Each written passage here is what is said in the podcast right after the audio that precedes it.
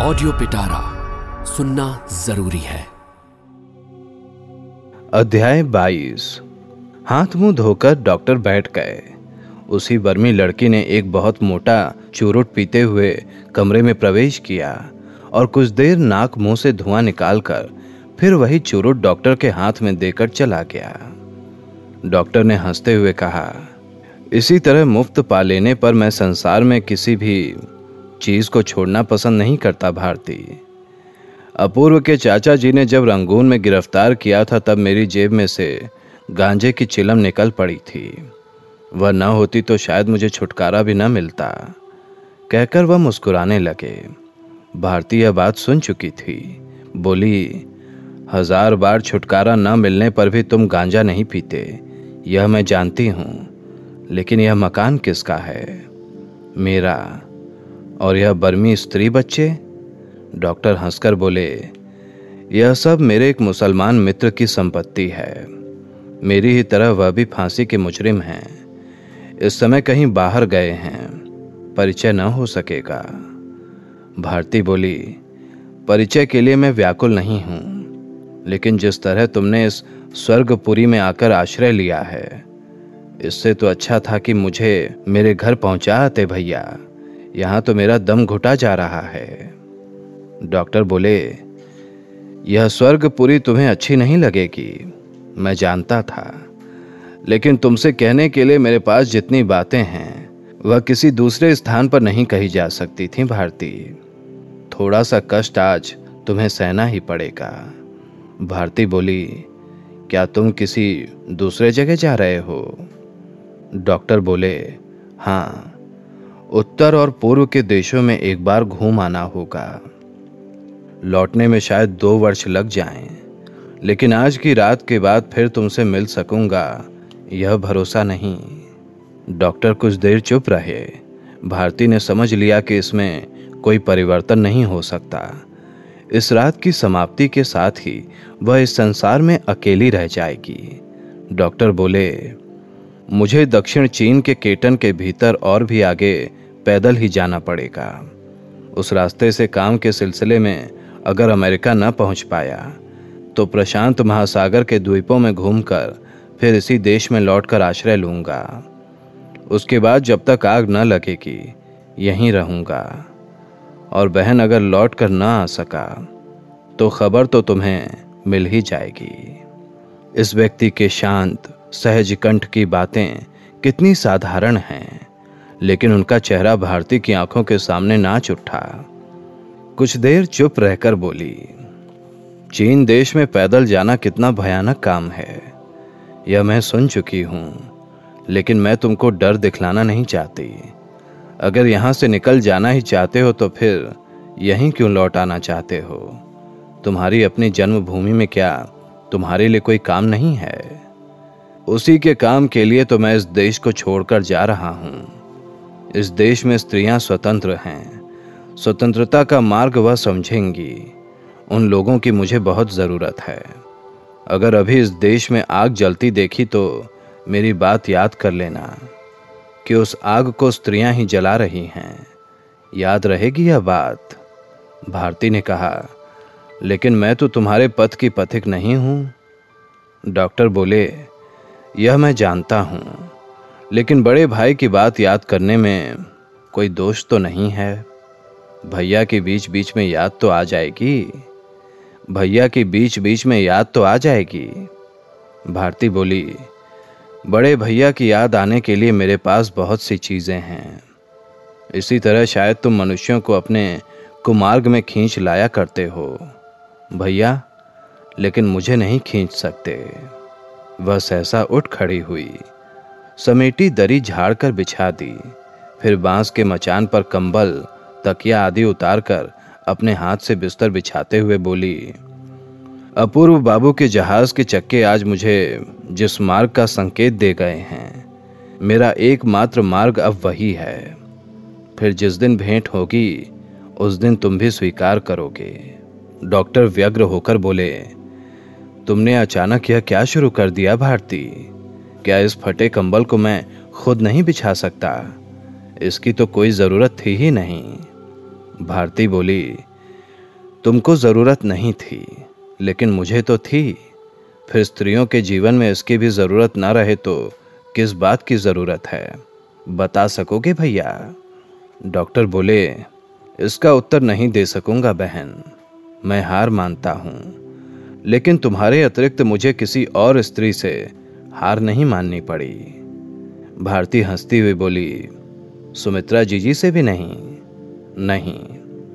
बिछौना बिछ जाने पर डॉक्टर उस पर आ बैठे। भारती पास बैठकर बोली, जाने से पहले एक बात और पूछूँ तो क्या छोटी बहन का अपराध क्षमा होगा? क्यों नहीं? सुमित्रा जीजी आपकी कौन है?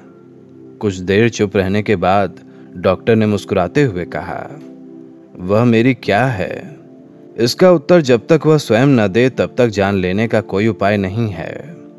मैं तो जिस दिन उसे पहचानता भी नहीं था, उस दिन मैंने स्वयं अपनी पत्नी कहकर उसका परिचय दिया था। मैंने ही उसका नाम सुमित्रा रखा था। मैंने सुना है कि उसकी माँ यहूदी थी, लेकिन पिता थे बंगाली ब्राह्मण। पहले वह एक सर्कस पार्टी के साथ जावा गए थे, फिर सरवाया रेल के स्टेशन पर नौकरी करने लगे। जब तक वे जीवित रहे, सुमित्रा मिशनरी स्कूल में पढ़ती रही। उनके मर जाने के बाद पाँच छः वर्ष के इतिहास को सुनने की तुम्हें कोई ज़रूरत नहीं। भारती बोली, नहीं भैया, मुझे सब बताओ। डॉक्टर ने कहा, मैं भी सब नहीं जानता भारती। केवल इतना ही जानता हूँ कि माँ बेटी, दो मामा, एक चीनी और दो मद्रासी मुसलमान मिलकर जावा में छिपे ढंग से गांजे के आयात निर्यात का धंधा कर रहे थे। मैं नहीं जानता था कि वह लोग क्या करते हैं। बस यही देखा करता था कि बटासिया से सुरवाया तक ट्रेन द्वारा सुमित्रा अक्सर आया जाया करती थी। अत्यंत सुंदर होने के कारण बहुत से लोगों की तरह मेरी नज़र भी उस पर पड़ गई थी। बस सब कुछ यहीं तक सीमित था। लेकिन एक दिन अचानक ही परिचय हो गया। तेगा स्टेशन के वेटिंग रूम में। यह बंगाली लड़की है इस बात का पता मुझे पहले पहले नहीं चला। भारती ने कहा, सुंदरी होने के कारण सुमित्रा जीजी को आप फिर भूल नहीं सके। यही बात है ना भैया? डॉक्टर बोले, एक दिन मैं जावा छोड़कर कहीं और चला गया और शायद उसे भूल ही गया। लेकिन एक वर्ष के बाद सहसा बैंकुलेन शहर की जेटी पर सुमित्रा से भेंट हो गई। एक बक्स में अफीम थी। और सुमित्रा को घेरे चारों ओर पुलिस खड़ी थी। मुझे देखकर उसकी आँखों से आँसू बहने लगे। मुझे संदेह नहीं रहा कि अब मुझे उसकी रक्षा करनी पड़ेगी। अफीम के बक्स को स्पष्ट अस्वीकार करके मैंने उसे अपनी पत्नी बताकर परिचय दे दिया। उसने यह नहीं सोचा था, इसीलिए वह चौंक पड़ी। घटना सुमात्रा में हुई थी, इसीलिए मैंने उसका नाम सुमित्रा रख दिया। वैसे उसका वास्तविक नाम रोज दाऊद था। उन दिनों बैंकुलेन के मामलों मुकदमों की सुनवाई पादांग शहर में होती थी। वहाँ मेरे घनिष्ठ मित्र थे पाल क्रूगर। उन्हीं के पास सुमित्रा को लेकर गया। मुकदमा चला। मजिस्ट्रेट ने सुमित्रा को रिहा कर दिया। लेकिन सुमित्रा ने मुझे रिहाई नहीं दी। भारती इस पर हंसकर बोली, रिहाई अब मिलेगी भी नहीं भैया। डॉक्टर ने कहा धीरे धीरे उसके दल के लोग समाचार पाकर ताक झाँक करने लगे। मैंने देखा, मेरे मित्र पाल क्रूगर भी उसके सौंदर्य पर लट्टू हो गए हैं। एक दिन उन्हीं के पास छोड़कर मैं चुपचाप खिसक गया। भारती बोली, उन लोगों के बीच अकेली छोड़कर? तुम बहुत निर्दयी हो भैया। डॉक्टर बोले हाँ अपूर्व की तरह फिर एक वर्ष बीत गया। उन दिनों मैं सोलिवस द्वीप के मैकासर नगर के छोटे से अप्रसिद्ध होटल में रह रहा था। एक दिन शाम को कमरे में घुसते ही देखा सुमित्रा बैठी है। हिंदू स्त्रियों की तरह टसर की साड़ी पहने। उसने एक हिंदू स्त्री की तरह झुककर प्रणाम किया और उठकर बोली, मैं सब छोड़कर चली आई हूँ। संपूर्ण अतीत को धो पहुँच कर फेंक आई हूँ। मुझे अपने काम में शामिल कर लो। मुझसे बढ़कर विश्वसनीय साथिन दूसरी नहीं मिलेगी। भारती बोली, उसके बाद? डॉक्टर ने कहा, बाद की घटना बस इतना ही कह सकता हूँ कि सुमित्रा के विरुद्ध शिकायत करने का मुझे आज तक कोई कारण नहीं मिला, जो इक्कीस वर्षों के सभी संस्कारों को धो पहुँच कर साफ़ करके आ सकती है। उसके प्रति मेरे मन में श्रद्धा है, लेकिन वह है बड़ी निष्ठुर। भारती की इच्छा हुई कि पूछे, वह निष्ठुर हो सकती है, लेकिन तुम उसको कितना प्यार करते हो? लेकिन लाज के कारण पूछ न सकी। फिर उस रहस्यपूर्ण युवती के हृदय के गोपनीय इतिहास का आज उसे पता लग गया। उसका ममताहीन, मौन, रहस्यपूर्ण इतिहास, किसी का भी अर्थ समझना उसके लिए शेष नहीं रहा।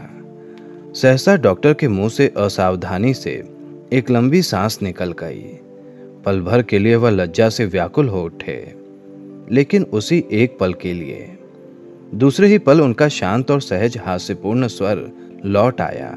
बोले, उसके बाद सुमित्रा को साथ लेकर मुझे कैंटन चलाना पड़ा। भारती हँसी छिपा कर बोली, ना आते भैया, तुम्हें सिर की शपथ किसने दी थी? बताओ, हम लोगों में से तो हम लोगों में से तो किसी ने दी नहीं थी। सिर की शपथ किसी ने नहीं दी। ऐसी बात नहीं है। लेकिन मैंने सोचा था कि वह बात किसी को भी मालूम ना हो सकेगी। लेकिन तुम में एक दोष यह है कि अंत तक न सुनने से तुम्हारी जिज्ञासा शांत नहीं होती और ना सुनाने से तुम बहुत सी ऐसी बातों का अनुमान करती रहोगी। इसीलिए सुना देना ही अच्छा है। मैं भी यही कह रही हूँ भैया। डॉक्टर बोले, बात यह है कि सुमित्रा ने मेरे ही होटल की दूसरी मंजिल पर एक कमरा किराए पर ले लिया। मैंने बहुत मना किया, लेकिन वह नहीं मानी। तब मैंने कहा, ऐसी हालत में मुझे यहाँ से चले जाना होगा। यह सुनकर उसकी आँखों से आँसू बहने लगे। बोली, आप मुझे आश्रय दीजिए। दूसरे ही दिन मामला समझ में आ गया। दाऊद का गैंग वहाँ दिखाई पड़ा। उस गैंग में लगभग दस आदमी थे। उनमें से एक आधा अरब और आधा निग्रो था। छोटे मोटे हाथी की तरह। वह अनायास ही दावा कर बैठा कि सुमित्रा उसकी पत्नी है। भारती बोली, और तुम्हारे ही सामने? उन दोनों में शायद खूब झगड़ा हुआ होगा। डॉक्टर बोले हाँ। सुमित्रा ने अस्वीकार करते हुए कहा, सब झूठ है। एक षड्यंत्र है। असल में वह लोग उसे चोरी की अफीम बेचने के काम में वापस ले जाना चाहते थे। प्रशांत महासागर के सभी द्वीपों में उनके अड्डे हैं।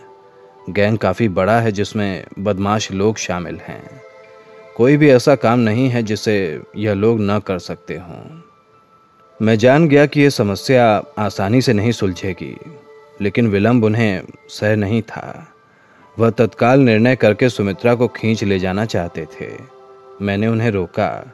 पुलिस बुलाकर गिरफ़्तार कराने का डर दिखाया। तब जाके वो लोग गए। लेकिन धमकी देते गए कि उन लोगों के हाथ से आज तक कोई बचा नहीं है। उसके बाद डॉक्टर ने कहा, रात को सावधान रहा। मैं जानता था कि वह लोग दलबल के साथ लौटकर आक्रमण करेंगे। भारती ने पूछा, भाग क्यों नहीं गए? पुलिस को खबर क्यों नहीं दी? डच सरकार के पास क्या पुलिस नहीं है? डॉक्टर ने कहा, थाना पुलिस में जाना मेरे लिए निरापद नहीं था, लेकिन वह रात शांतिपूर्वक बीत गई। वहाँ समुद्र के किनारे किनारे चलने वाली व्यापारिक नावें मिलती हैं। अगले दिन एक नाव ठीक कर आया, लेकिन सुमित्रा को बुखार आ गया। वह उठ नहीं सकी। काफ़ी रात बीते दरवाज़ा खुलने की आवाज़ से नींद टूट गई। खिड़की से झाँक कर देखा, दरवाज़ा होटल वाले ने खोला है। और दस आदमी होटल में घुस रहे हैं। वह चाहते थे कि मेरे कमरे के दरवाजे को बाहर से बंद कर दें और बगल की सीढ़ी से ऊपर सुमित्रा के कमरे में चले जाएँ। भारती सांस रोककर बोली, उसके बाद? डॉक्टर बोले, मैंने दरवाज़ा खोलकर ऊपर जाने की सीढ़ी रोक दी। भारती का चेहरा पीला पड़ गया।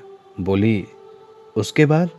डॉक्टर ने कहा, उसके बाद की घटना अंधेरे में घटी। इसीलिए ठीक ठीक नहीं बता सकूँगा। लेकिन अपनी बात मुझे मालूम है, एक गोली मेरे बाएँ कंधे में लगी, दूसरी घुटनों के बीच। सवेरा होते ही पुलिस आ गई, पहरा लग गया। गाड़ी आई और पुलिस छह सात आदमियों को उठा ले गई। होटल वालों ने गवाही दी कि डाकुओं ने धावा बोला था। अंग्रेज़ी राज्य होते हुए तो मामला कितनी दूर पहुँचता और क्या होता, नहीं कहा जा सकता। लेकिन सेली वरु के कानून कायदे दूसरे ही हैं। मरे हुए लोगों की जब शिनाख्त नहीं हुई तो शायद उन्हें कहीं गाड़ कोड़ दिया। तुम्हारे हाथ से क्या इतने आदमी मारे गए? मैं तो नाम मात्र था, वह तो अपने हाथों ही मारे गए, समझो। भारती चुप बैठी रही। डॉक्टर बोले, उसके बाद कुछ दूर नाव से, कुछ दूर घोड़ा गाड़ी से और कुछ दूर स्टीमर से हम लोग मेकड़ा शहर में पहुँच गए। वहाँ से नाम धाम बदलकर एक चीनी जहाज़ से कैंटन चले गए। आगे शायद तुम्हें सुनने की इच्छा नहीं है। तुम्हें केवल यही लग रहा है कि भैया के हाथों में भी मनुष्य का खून लगा हुआ है। भारती ने कहा, मुझे डेरे पर पहुँचा दीजिए भैया।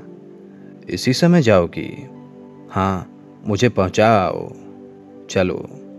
यह कहकर उन्होंने फर्श से एक तख्ता हटाकर कोई चीज़ चुपके से निकालकर अपनी जेब में रख ली। भारती समझ गई कि यह पिस्तौल है। पिस्तौल उसके पास भी थी। सुमित्रा के आदेश के अनुसार वह उसे बाहर जाते समय अपने साथ रखती थी। यह ज्ञान उसे आज पहली बार हुआ कि यह मनुष्यों को मार डालने का यंत्र है। नाव पर भारती ने धीरे धीरे कहा, तुम जो भी क्यों न करो, तुम्हारे अतिरिक्त मेरे लिए पृथ्वी पर आश्रय नहीं है। जब तक मेरे मन की अशांति नहीं मिट जाती तुम तब तक मुझे छोड़कर नहीं जा सकते भैया। बोलो जाओगे तो नहीं? डॉक्टर ने कहा अच्छा ऐसा ही होगा बहन। ऐसी ही इंटरेस्टिंग किताबें कुछ बेहतरीन आवाजों में। सुनिए सिर्फ़ ऑडियो पिटारा पर। ऑडियो पिटारा सुनना ज़रूरी है।